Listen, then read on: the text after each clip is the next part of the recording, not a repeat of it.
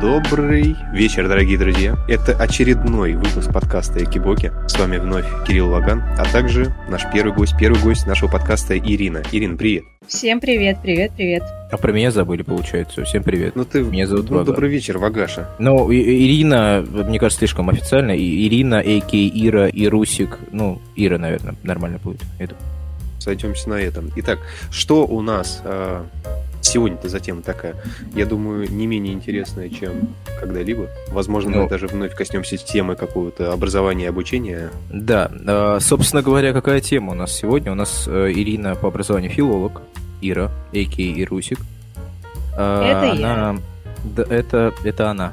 Запомните, пожалуйста. Значит, этот человек э, получал иностранное образование, то бишь в Германии получал. И вот мы вот с Кириллом э, и с Ириной подумали и э, пришли к выводу, что надо обсудить, как оно там за бугром получать образование, сравним с нашим, естественно, образованием. Ну и спросим про быт студента Германии. Мне кажется, я нормально объяснил, нет? Да, наверное, еще будет важно поднять вопрос вообще, стоит ли туда ехать, каково там, лучше ли там, чем здесь, и, принципе, на что рассчитывать, оказавшись э, в ситуации, когда существует э, выбор поехать туда или вдруг Или остаться Саранск. обучаться здесь. Ну, Саранск тоже, знаешь, вариант. Итак, Ир, Так. первый сразу к тебе вопрос. Как ты вообще там оказалась, будучи филологом? Что филологи делают в Германии? Филологи, как ни странно, оказалось, что учатся в Германии. Так получилось, что я там была два раза, в одном и том же городе, в одном и том же институте, университете. И в первый раз это случилось на втором курсе бакалавриата. При поступлении на филфак э, нам нужно было выбрать первый иностранный язык, коих у нас всего было три. Вот. И выбрала я очень странный для себя немецкий и узнала, что есть возможность выехать учиться на три месяца в Германию, но надежд, конечно, я больших не возлагала, потому что начинала учить я язык с нуля. В школе я учила английский, и поэтому подумала, что не хватит меня до такого профи-уровня. Но до конца В итоге второго хватило. курса- Да, таки хватило. До конца второго курса как-то я так поднажала на изучение языка. И вот оказалось, что одной из трех э, людей, кто отправился в Германию, была я. Вот. И первый раз отправились мы туда на три месяца. Это была такая ознакомительная поездочка. Мы там были в качестве вольнослушателей, никаких сессий нам там сдавать не нужно было. А вот во второй раз я уже поехала туда на полгода в рамках своей магистратуры. И вот там-то уже началась жара, потому что нужно было учиться, сдавать экзамены, сдавать госэкзамены и, более того, писать диссертацию и защищать ее на немецком языке. Вот такая вот нелегкая меня изнесла туда, с бугор. Блин, ну я даже не представляю, насколько сложно э, писать 70 страниц э, воды на иностранном языке, а потом столько же воды изливать, пока защищаешь все это дело. Ну, воды не воды, конечно, знаешь, но это тоже такой вопрос, потому что наша дипломная, точнее, там, магистрская диссертация и магистрская диссертация в Германии — это вообще две разные штуки, потому что ты вроде бы начинаешь писать так, как тебя учили, а потом показываешь это все своим профессорам, и они говорят, что, деточка, чего ты налила сюда, давай-ка будем по нашей системе это все писать, в итоге ты все это переписываешь раз, На нашем языке, да, просит наверняка. на нашем языке, думая нашими мозгами, изучая нашу литературу, поэтому давай-ка писать, как пишут здесь все. И в итоге, на самом деле, это такой моментик, к которому нужно привыкать, потому что не всегда легко перестроиться. Знаешь, когда ты учился в школе, и потом еще учился в бакалавриате, и здесь тебе уже втемяшили в голову все эти наши системы и методички, а потом тебе говорят, знаешь, забудь все это, нужно все делать по-нашему. Но там действительно тебе говорят забудь, прям вот именно что совсем забудь. Не как у нас в универе, типа забудь, но, кстати, да, немножко повспоминай, что там было в школе. Там, видимо, совершенно все иное, потому что совершенно иная система, другие Там требования, структура, другие требования, другие источники, и вообще другие другое. люди. Да, люди другие, менталитет другие, нравы другие, но к этому привыкаешь и довольно быстро. Но в целом относится к учебе, я как понимаю, серьезно с твоих слов. Я просто вас послушал сейчас. Я бы сказала, что они очень увлечены учебой, поскольку я жила в студенческом городке, и градообразующим предприятием там был, собственно, сам университет, и все было построено вокруг него. Там, то есть такая европейская мини-силиконовая долина, где все такие на проектах, все на своих идеях, заряжены, ходят в библиотеки, ходят на разнообразные лекции, и все это им реально очень интересно и нравится. И, кстати, это все передается и приезжим студентам, потому что все настолько увлечены, все настолько вот так заразительно рассказывают о своих этих проектах э, и работах, что очень хочется тоже вот этим вот подпитываться и делать какие-то свои открытия. И, в общем-то, когда видишь, что все тусуются в библиотеках, ходят на какие-то лекции, рассказывают тебе, что они там поехали в другой город за какой-то книгой, нашли там, откопали какую-то суперсенсацию, это, конечно, очень так подпитывает и хочется делать так же. Блин, это не один из тех университетов, которые вот показывают в западных фильмах, где он выполнен как такое старое здание, чуть ли не замок. Там везде зеленые луга, везде, на каждом вообще газончике сидят улыбающиеся студенты и обсуждают очередной свой проект по учебе. Все э, там делятся на каких-нибудь там задир футболистов и супер ботанов. И, в принципе, такой, типа, учебный, э, высокоуровневый вайб. Ты думаешь, все в свитшотах ходят? Да, да. Там да, крутых да, свитшотах, университетских, да, прессуют. Да, да, да, футбольная команда. Не, да. это все-таки больше американская история, да? Но там, Ну, мне вообще- кажется, пиво распространено после всего, после учебы. Вообще, без шуток, то так оно и есть, потому что здания действительно старые, это тоже придает такого своего шарма, потому что хочется все-таки, когда заходишь в такое уже солидное сооружение, пропитанное там э, не одним научным трудом, хочется как-то собрать, взять себя в руки, собрать себя и тоже приложить какие-то усилия умственные к процессу образования, но кроме шуток, там действительно все ходят в свитшотах с названием универа, есть свои там ботаны, есть свои спортсмены и все такое, поэтому так оно примерно и есть. Блин, а вот эти свитшоты, они тоже модно выглядят? Я вот просто видел, какой э, был мерч вот в моем вузе, я учился в МГСУ. Ну, свитшоты с логотипом, ну, знаешь, так, смотрятся... Кириллицей. блин, Как будто... Да нет, кириллица может выглядеть очень бодро, прям и модно. Да, да, да, да, но Согласен. это выглядело именно, что как, знаешь, как будто ты пришел на какую-то, не знаю, на какой-то бюджетный такой форум, и тебе там в качестве того, что ты пришел, тебя как будто заманили просто этой толстовочкой и дали ее как утешительный приз за то, что ты вообще просто появился там. То есть, ну, ты не хочешь это надевать э, нигде больше. А вот когда ты видишь какие-то свитшоты Гарварда, да, или прочих вузов, да у нас даже в Москве носят типа свитшоты э, с логотипами иностранных вузов, потому что они реально очень классно смотрятся. Я бы сказала, что они, да, смотрятся классно, они такие прям супер западные, вот как в кино, и причем они продаются, там, в общем-то, есть один такой большой книжный магазин с канцелярией, со всякими тетрадками, где можно отовариться, и там вот продается самый разный мерч, начиная от э, карандашей, заканчивая свитшотами, кепками, и все даже местные прям очень так с удовольствием их скупают и носят даже в повседневной жизни, не только в универ. Послушав тебя, на самом деле, ну, у меня складывается впечатление, что вообще... Вообще, в целом, русских много, кстати, российских студентов, лучше так, наверное, сказать. Ну, во всяком случае, в том вузе, где ты училась. Вот это ты хорошую оговорочку на самом деле сделал, потому что э, вот я столкнулась с такой штукой, что э, немцу и вообще европейцу, живущему э, в Германии, ну или где бы то ни было, сложно очень объяснить, в чем различие между российским студентом и русским студентом, потому что все для них, кто приезжает из России, это исключительно русские. Так же, как и они, там, если э, он, не знаю, хорват, но живет э, в Германии с немецким паспортом, то он Ну немец. да. принципе. Ну да, ну да. Вот.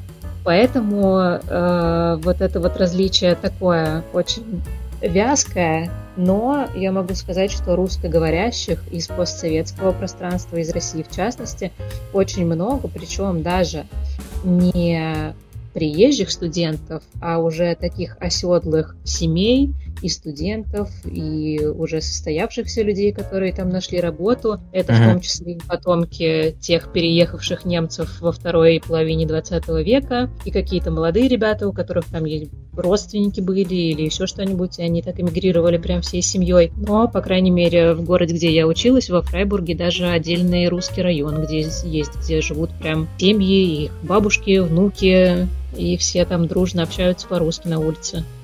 Э, Я, я помню, ты рассказывала о том, что есть э, русский магазинчик, где э, этот русский магазинчик один на весь город продает гречку. Это да, русский такой магазинчик. оазис гречки. конечно. Это вот то, чего не хватает в Германии, на самом деле, и до сих пор загадка, почему гречка популярна только в России. Считаю, что это просто топ-10 должен входить продуктов. Но да, к сожалению, это так. И чтобы отовариться пельменями, семечками, гречкой, О, Господи. и чем-то еще таким, нужно идти только в русский магазин исключительно.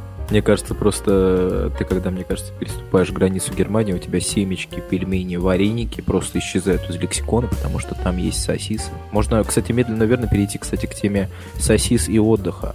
Вообще, А в вот целом... я, а, я как раз хотел Да? представить, вот э, ты покупаешь Кирилл, гречку пожалуйста. себе в российском магазине, и к нему кладешь такую германскую, сочнейшую сосиску. И у тебя получается гречка с сосисой. Насколько это вообще по-русски? У меня квартиру затопило, подождите. Я думаю, что это довольно вкусно, но я бы, конечно, еще добавила туда капустки вот этой вот немецкой тушеной, и было бы просто идеально. А я бы добавил пиво. Ну, это... Ну, а смысл-то? Чего без пива? А за- зачем вообще? Это, это вне контекста, это можно к любому блюду для меня. Конечно, это приложение ко всему вообще. Нет, ну правда, вот э, я помню, что в первый раз я вообще поехала в Германию, наверное, классе так в девятом. Причем у нас был такой трип сначала в Австрию, потом в Чехию, в лагерь, потом э, в... Как-то странно, да, двусмысленно прозвучало в Чехию в лагере из Австрии. Ну хорошо. Ну, так, Ну, такое. немножечко это поп- попахивает А- чуть-чуть, опустим, опустим эти. Гречкой пахнет, если честно. В детский лагерь, в э, увеселительный летний детский Вообще лагерь. не спасла ситуацию. Ну ладно. где мы учили язык английский. Вот. И после этого мы, собственно, поехали в Германию, в Дрезден и в Берлин. И вот там-то я оказалась первый раз. А, И попробовала, собственно говоря, нормальное пиво я в первый раз. До этого я его терпеть не могла, и вообще мне казалось, что это какое-то горькое пойло, непонятно для кого Что? ассоциировалось там с гаражами и мужичками какими-то. Но вот попробовав пиво там, до сих пор люблю его крепкой, теплой любовью и разлюбливать не собираюсь.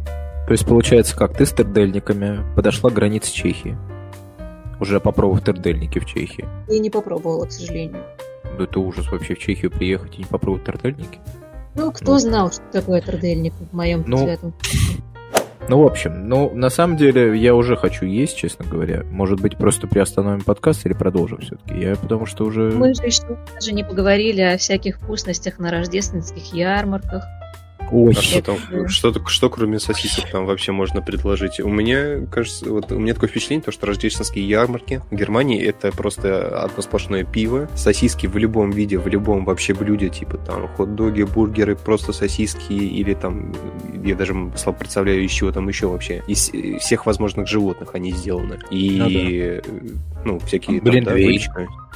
Ну, Глинтвейн, да, понятное дело, но, знаешь, я больше на пиво смотрю. Ну, а что там конечно. еще? в твоем случае. Ну, у меня есть такой некий топ вот этих вот рождественских всяких блюд.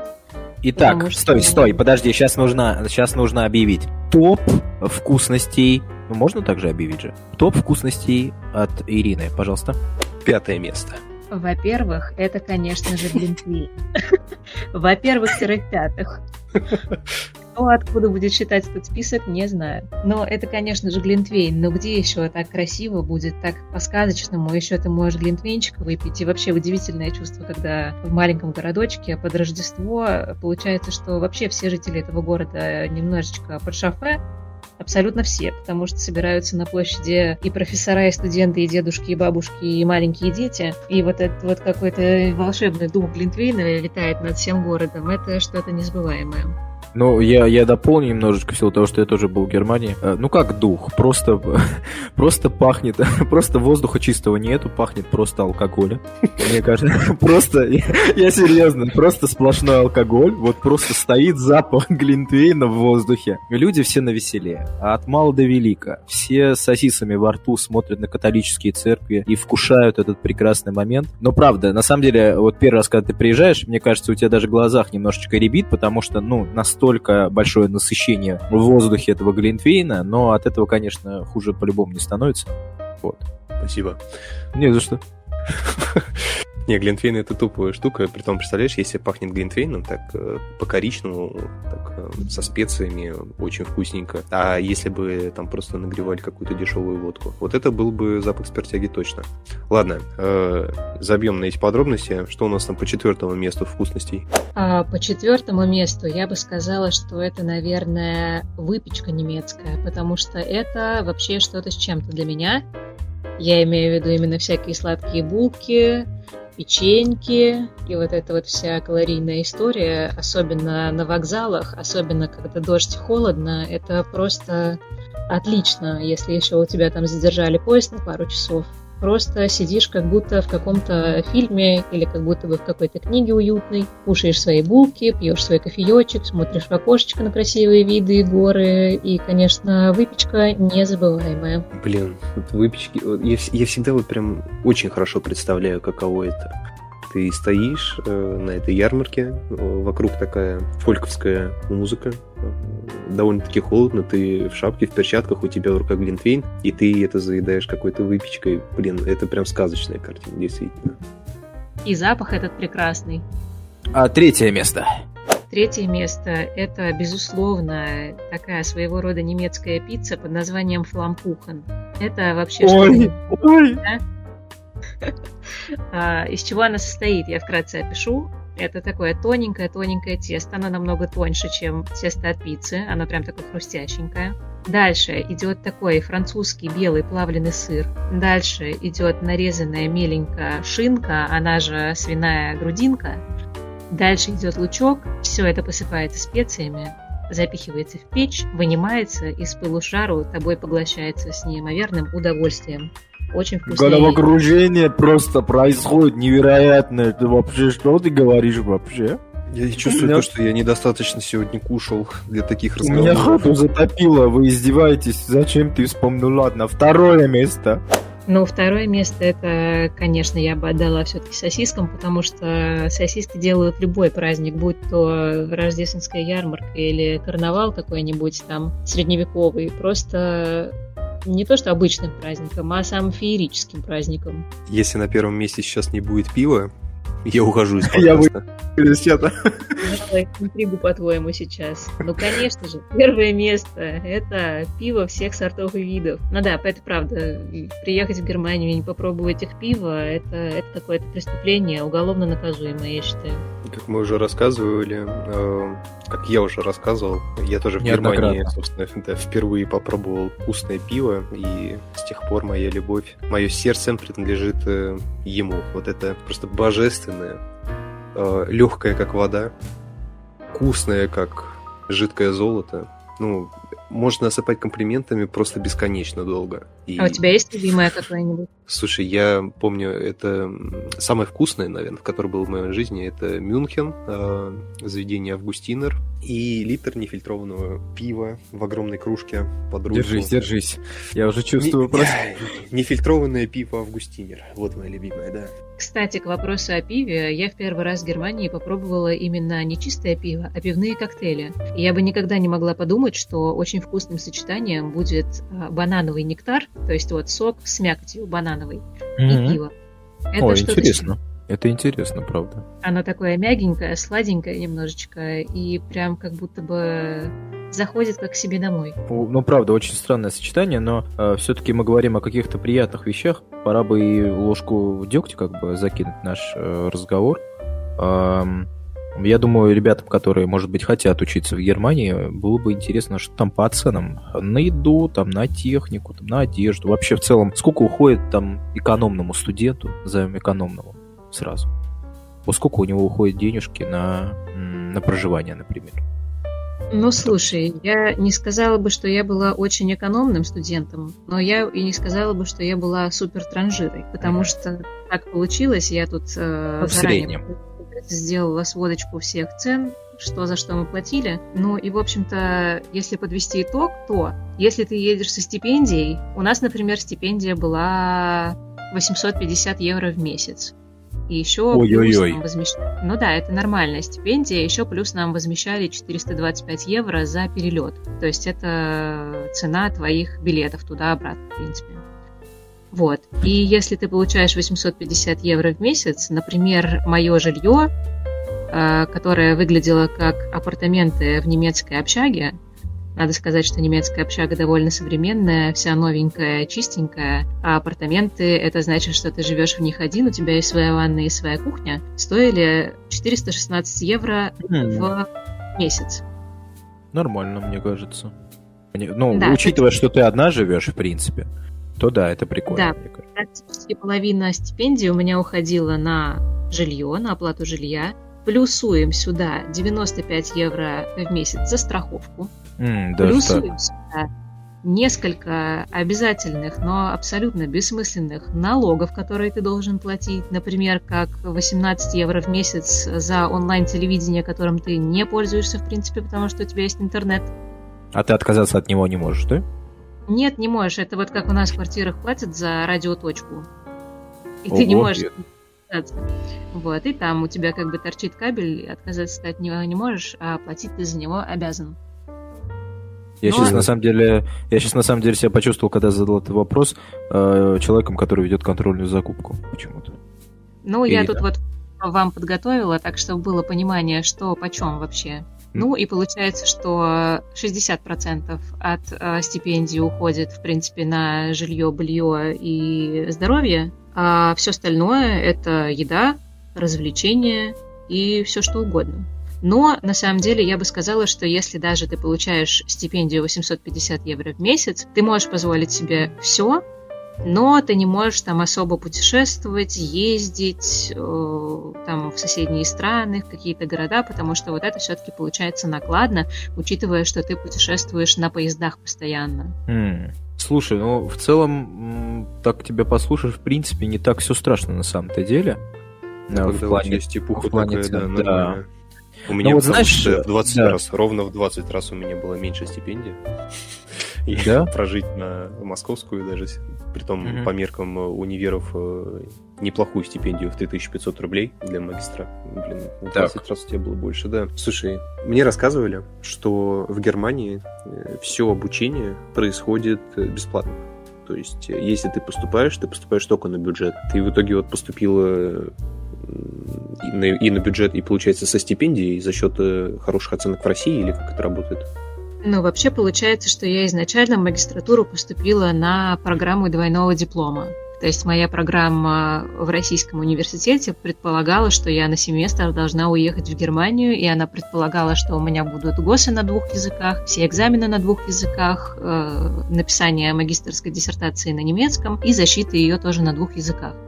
То есть это все было изначально там и предполагалось как часть моей программы. Но я не совсем бы сказала, что обучение было бесплатным. Безусловно, оно было с минимальными затратами с нашей стороны, потому что у нас была и стипендия, и возмещение перелета. И еще плюс э, вообще э, в Германии, даже если ты поступаешь э, на бюджет, ты обязан платить э, некий взнос за семестр. А, и вот этот вот взнос, он включает в себя несколько мини-налогов.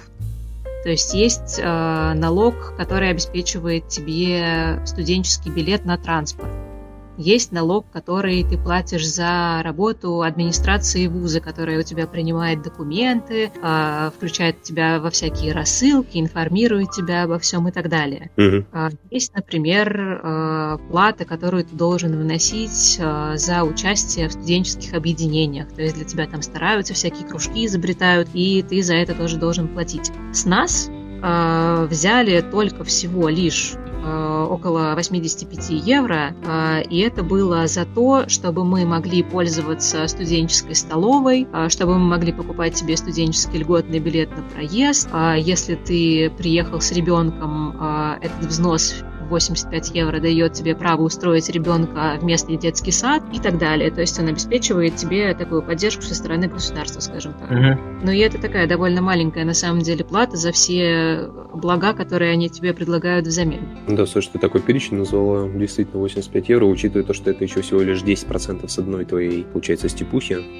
Это очень а неплохие условия. Это достойно, да, правда. Еще есть э, вот такой вот прикол, что по окончанию университета ты можешь подать заявку в управу, грубо говоря, своего города, в мэрию, написав список всего, что ты приобрел на свои деньги для обучения в институте. Вот, например, ты приобрел учебники, столько-то тетрадок, столько-то карандашей, и государство тебе возместит все траты, которые ты совершил э, для университета, для обучения в университете. Такой вот Блин, очень круто, круто, Офигеть. круто. Меня препод заставлял покупать его книгу, чтобы сдать его экзамен. То есть, по, по сути, в Германии мне бы э, университет возместил бы покупку препода. Ну да. Есть такая штука, что ты приезжаешь в Германию по студенческой визе, и может быть, ты не сильно заинтересован вообще в учебе в Германии, но ты хочешь там работать. И ты вместо того, чтобы учиться, посещать пары и сдавать экзамены, просто работаешь там, и ну, мне рассказывали то, что за это могут депортировать. Это так? Да, это действительно не очень законно, потому что по условиям студенческой визы, учебной визы, ты имеешь право только учиться. Возможно, тебя могут взять э, каким-нибудь э, официантом или что-то вроде бы того, как бы там, где тебя не будут спрашивать э, о визе и показывать паспорт, но все-таки, если тебя поймают, то это не совсем законно, а в Германии люди живут по правилам, и, думаю, никто не будет рад такому исходу. Есть какое-то ограничение на количество типа часов, сколько студентам можно работать, или главное, успевая учиться каким-либо способом, сдавать отчетности, экзамены, и тогда будет все в порядке? Слушай, я думаю, что там есть какие-то часы, как у нас в трудовом договоре, обязательное mm-hmm. количество часов. Ну, а так ты можешь перерабатывать сколько хочешь. Ну, так Главное, нормальная тема. не выперли, конечно. Но ты не работала? Не, я не работала, я чилила и. Напивайся на расслабоне. На ярмарке особо не поработаешь, да? Ну, конечно, там такой воздух, слушай, мне кажется, пропитанный глинфейном. Мне кажется, слушай, ну очень классно, я не знаю. Я впечатлен. Но, блин, столько, на самом деле, и проблем вроде бы как, э, с точки зрения, знаешь, какого... Э, люди же приходят учиться, которые именно знают немецкий, да? Я же правильно понимаю? Или нет? Все-таки есть такой моментик, что можно как-то на английском вытянуть это все. Нет, безусловно, там есть программы, которые рассчитаны на обучение на английском языке, международные, которые собираются ребята вообще из всех стран, но ты там подаешь заявки независимо от, от своего университета. У меня просто была такая программа русско-немецкая, что у меня образование было на русском и на немецком, не на английском. Но там, походу, по-моему, есть какие-то курсы, типа, подтянуть немецкий можно. Да, там вообще прелесть в том, что это вот к вопросу о сравнении с российским образованием – а, ты туда приезжаешь, у тебя есть э, количество некоторое обязательных курсов, которые ты должен по своей специальности посещать и отчитываться в форме экзаменов или зачетов, а, но еще у тебя есть возможность, кстати, не обязательно для этого быть студентом, да, даже старички ходят в университет слушать лекции. Ты можешь Это типа выбрать... свободное посещение? Типа вот да, свободное посещение. Ты можешь себе выбрать из всего перечня э, предметов, которые преподаются в этом университете, еще несколько дополнительных, а, записаться на них и ходить, слушать то, что тебе интересно, помимо твоей специальности, развиваться во всяких разных интересных отраслях параллельно.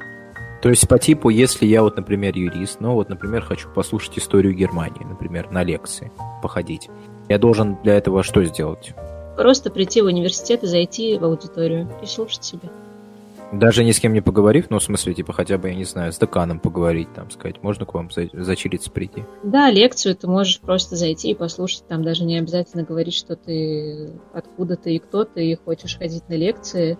Преподаватель, конечно, будет рад, профессор, этому, но лекции ты можешь посещать как свободный слушатель, в этом вообще нет никакой проблемы. А если уже хочешь углубленно что-то изучать, посещать семинары, коллоквиумы, то уже, да, придется записаться туда, сдавать отчетность, но ты будешь там. Блин, очень удобно. Я бы так, кстати, походил на некоторые предметы. Притом, вот у нас есть такая проблема э, в нашем перечне предметов, притом это, по-моему, вообще всех вузов касается, российских. То, что ты, когда учишься на инженера, например, тебе преподают, э, например, э, очень сомнительно нужную тебе какую-нибудь там философию. Или ты учишься на, не знаю, историка, тебе преподают вышмат. Ну, какой-то краткий курс, но ты все равно в него погружаешься, хотя совершенно непонятно, куда тебе его девать. Там есть такое, тебя вот заставляют, э, будучи филологом, ходить изучать там физику. Честно говоря, у нас вот не было таких совсем не в кассу предметов, потому что я помню, что вот, например, здесь в Москве мне как филологу э, вписали в программу курс по экономике. Зачем? Вообще не ясно. Ну, совершенно непонятно. Но в Германии у нас были такие, знаешь, довольно узкопрофильные курсы, но которые полностью вписываются в нашу специальность. Допустим, у нас там был курс, ну вот мы изучали э, русско-немецкие связи в сфере литературы и культуры в основном. Mm-hmm. И у нас там, например, был предмет не помню точно дословно, как он называется, но мы там изучали влияние русских писателей и деятелей культуры на Баден-Баден. Известно, что там и проживало много, и писали произведения много русские, свои русские авторы-писатели. А, и вот настолько узкопрофильный предмет, но который напрямую относится к нашей специальности. Угу. Звучит интересно, по крайней мере. И еще плюс к тому же тебя свозят в Баден-Баден и покажут все исторические места. У нас вот, например, так было. Преподаватель просто вместо одной лекции сказал, ребят, встречаемся на вокзале, едем в Баден-Баден, смотрим то, о чем читали в учебниках. И мы прекрасно провели день там, гуляли по всему городу, нам все рассказывали. Такая приятная экскурсия с большим количеством полезной информации. У нас, э, ну, конечно, такой тенденции, по-моему, нету, насколько я знаю, но Отрадно, что есть вузы, которые, знаешь, переняли такой студенческий дух. Ну, они есть все-таки в Москве, во всяком случае, да и не только в Москве, на самом деле. Но э, такого, что, ребят, собирайтесь, мы едем в Саранск, смотреть город Саранск. Или поехали в Питер, почему бы и нет. Я не говорю, что Саранск плохой город. Мне кажется, такое, такое редко у нас встретишь. Это здорово. У нас даже в Москве был такой предмет, где Препод нас водил по Москве и показывал архитектуру, что когда строилось, кто здесь жил и что да, был. это классно. Блин, это меня так только выводили в какое-то поле на краю Москвы mm-hmm. и заставляли ходить там и лопаткой собирать в пакеты образцы земли. Это геология была. В общем, Я прикольно. Классно помесили грязь. Не, у меня, знаешь, что было? У меня было то, что нас отвели в какую-то комнату на минус третьем этаже Э, там была железная дверь и... Э, красная комната? Э, нет, нет, не красная комната. Мы вообще с тобой не разговариваем. В общем, и там, значит, перевернутый стол, опрокинутый стул, нож типа окровавленный, какие-то следы, и знаешь, вот это очертание трупа мелом.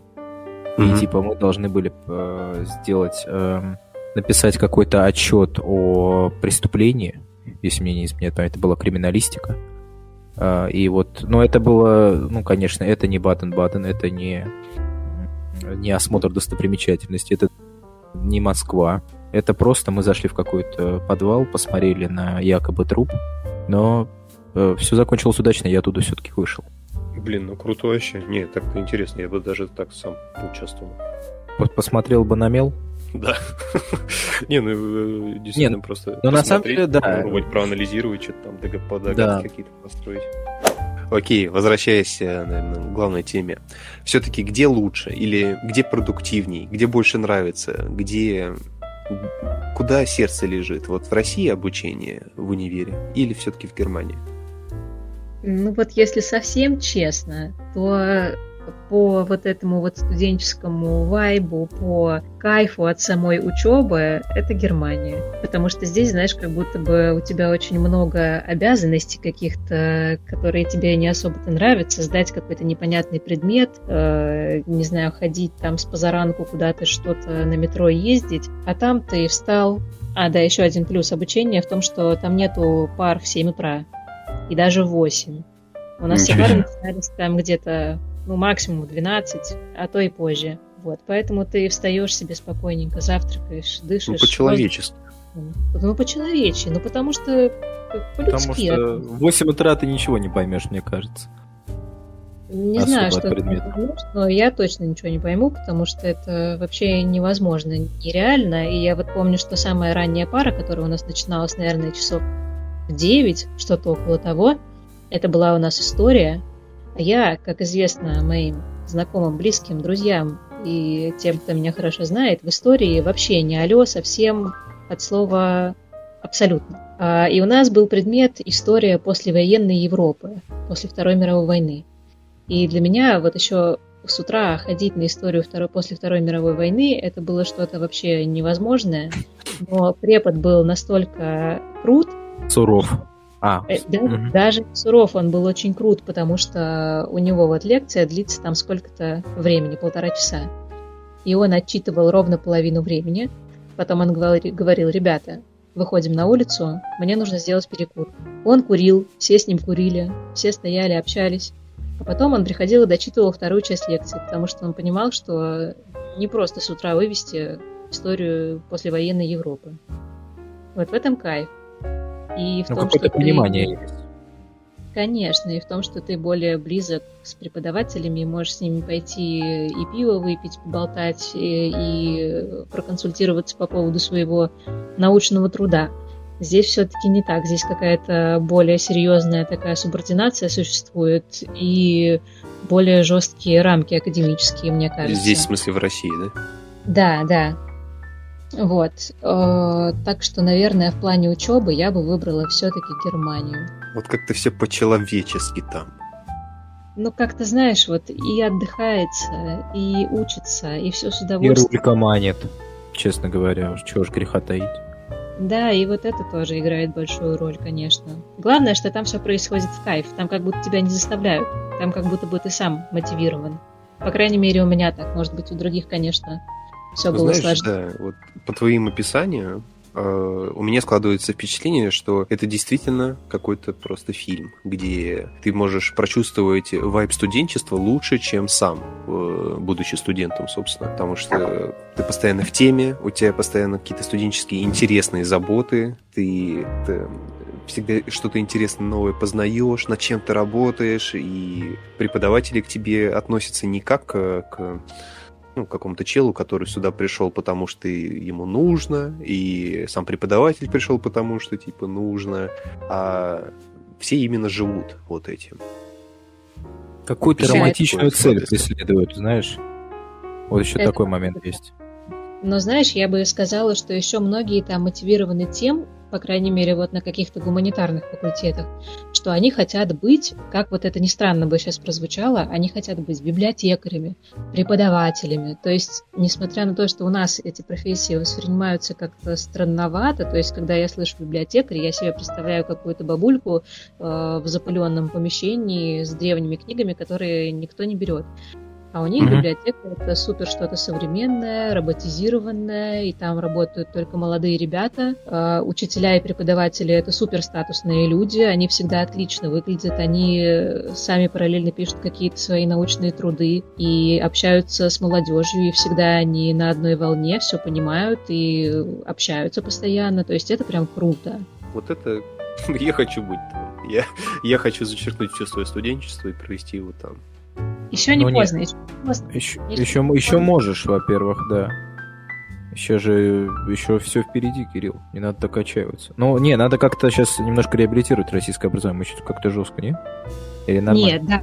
Российского образования, конечно, есть свои плюсы. Это вообще бесспорно. Потому что, вот, например, э, в Европе за тобой никто не будет бегать и говорить, дай, пожалуйста, зачет, выучи, пожалуйста, приди на пятую пересдачу, только сдай, пожалуйста прочитай вот ну это ну, и да. вот это, тебе помогу. Нет, в Германии как бы все по правилам. Если ты, у тебя там домашку собак съела, то ты будешь платить по всей жестокости университетских правил.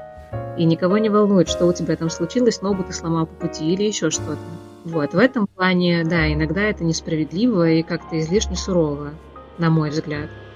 Э, мне кажется, здесь просто еще вопрос комфорта. Вот как-то надо сейчас немножко это, найти компромисс кому-то такое, такое настроение, такое веяние учебы э, комфортно, и он выбирает учебу в Германии, а кому-то, конечно, вот ближе все-таки российское образование, потому что сейчас, ну, во всяком случае, по моей профессии, ну, наблюдается тенденция, э, ну, роста классного, реально современного образования, не по книжкам там 74 -го года, все связано вокруг IT и прочее, прочее. Это, это классно. Э, ну, мне кажется, здесь просто вопрос комфорта. Вот что я хотел сказать. Кто-то хочет учиться в Германии с вайбом и с рулькой, а кто-то хочет э, с пряниками и сырниками здесь. Вот как-то так. Это правда, но еще в Германии вот как раз не хватает этого общения, не связанного с учебой, чтобы ты со своими сверстниками мог поговорить о каких-то проблемах поколенческих, э, там, не знаю, обсудить жизнь, сходить куда-нибудь поговорить на отвлеченные темы, там все-таки как-то все так больше по делу. Ну, ты, получается, там просто больше погруженный, это у тебя целый этап жизни такое, студенчество. У нас все-таки он а, такой там... больше размытый. Ты там и... прям живешь. А здесь да. у тебя учеба есть еще дом, и еще собака-кошка, и еще семья, и еще работа. Все совмещают с работой, да, так что это именно что такой просто переходный этап от э, школы к взрослой жизни. Все верно, все верно. Поэтому там, собственно, люди учатся до 30 лет и не работают, и им вообще по кайфу тоже какая-то дикая ситуация вообще для России.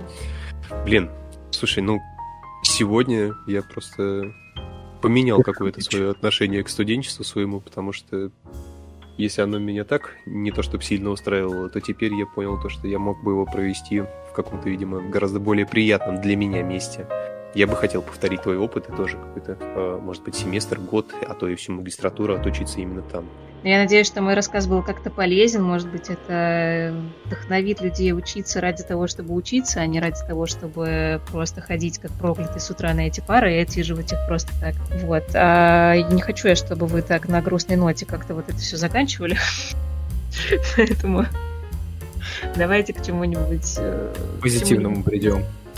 Ну, во всяком а, случае, сегодняшний рассказ, сегодняшний рассказ, а, как минимум, это такая хорошая реклама не только учебы э, в Германии, но и просто туризма в Германии. Можно просто поехать и посетить Германию, поесть рульку, попить пиво и просто насладиться общением с местными. По статистике, один из трех э, человек, который принимает участие в нашем подкасте, учится в Германии, что тоже очень неплохо, я считаю. Неплохо, да. Достаточно позитивно. Да. Нет, вообще это же ваш первый подкаст с гостем, поэтому я вас тоже поздравляю с этим шажком вперед. Пусть у вас будет как можно больше гостей. Сейчас я как будто тост говорю о вашем. Да. Много больше. Да-да-да, я тоже об этом сейчас подумал. Я почему-то представил рок, несколько тысяч человек вокруг, надо сказать, Кирилл, что Ирине тоже надо сказать спасибо, что поддержала нас с этой идеей, что пришла к нам, подключилась и поделилась своими мыслями. Правда ведь, Кирилл? Да, правда, Ира, тебе спасибо большое. В следующем выпуске мы постараемся собрать сразу семь гостей, э, учитывая твои пожелания. Просто сядем за стол просто и запишем подкаст. Как раз этот подкаст вы можете найти на всех доступных аудиоплатформах. Это ВКонтакте подкасты, Google подкасты, CastBox, Apple подкаст, Google подкаст, Яндекс Музыка. И, в принципе, ищите нас везде. Мы есть почти везде, кроме Ютуба, куда мы скоро планируем тоже выкладываться. Большое тебе спасибо, Ир. Спасибо тебе за такой интересный рассказ, за такое погружение на этот вечер в прекрасную страну лучшего студенчества, о котором я только слышал. Спасибо тебе, Вагаш, что даже послушал. Что я в целом пришел, да. Спасибо слушателю нашему, что послушал и, может быть, что-то для себя а, выудил интересное. А, не пропускай наши выпуски. И что мы говорим всегда пока-пока. Давайте, давайте. Пока!